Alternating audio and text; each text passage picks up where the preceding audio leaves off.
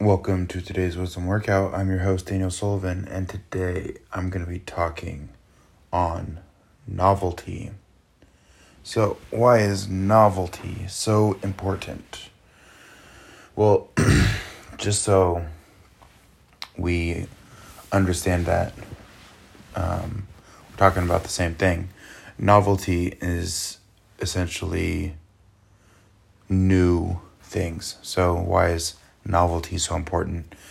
Um, I'm obviously not a scientist. I didn't do these research uh, these research searches.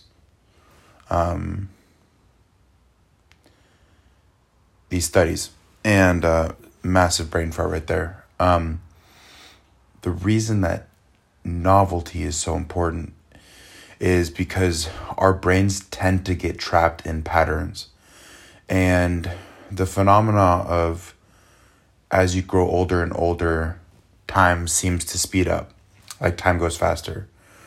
Um, they have done studies about this, and what they hypothesize and theorize is that this is because people tend to run the same patterns.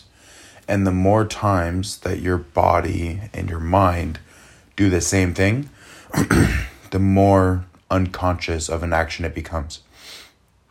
And they actually did something really fascinating. Um, I was reading a book, and I think it was called The White Prisoner.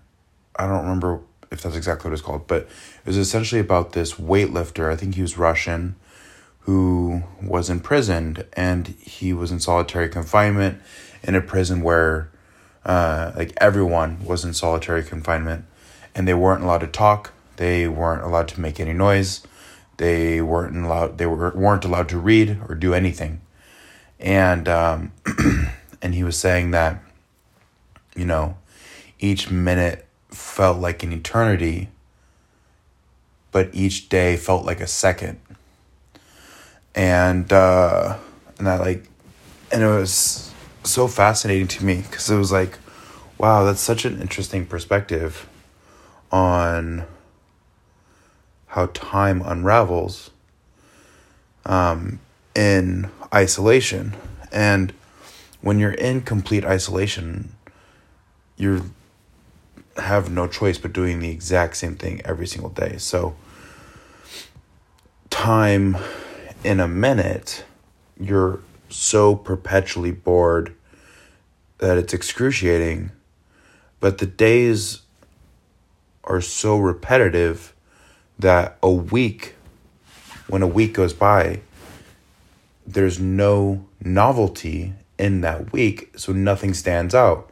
So the weeks just disappear, even though every single minute is torture. And so this is why novelty is so important. And it's also why they theorize that um, travel is so uh, life changing is because it's constantly changing your neurochemistry. It's changing everything about who you are because it's giving you new perspective and new insights and new patterns. So, anyways, that's my few minute take on why novelty is so important. So, I have a question to propose to you. Like, what are you doing in your life that's novel? The thing that keeps me always being excited to go from day to day um, and keeps me ever changing is I love listening to lectures and podcasts and uh, reports and talks and anything educational, um, which is ironic because I barely graduated high school and I dropped out of college four different times. I actually love learning. I'm so obsessed. Like, I can't stop, um, you know, uh, you know, I I could probably safely say that I'm a um, self help junkie just based on how much I listen, but I actually integrate.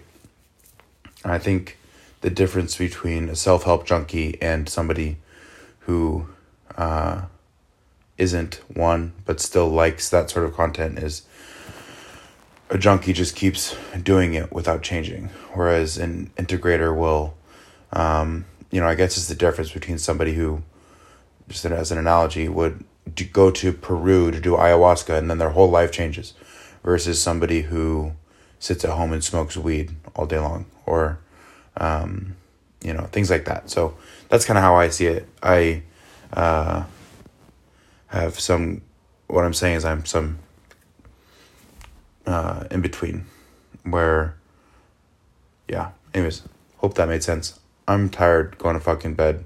So, deuces. That's it for today's wisdom workout. Hope you enjoyed me talking about nuance.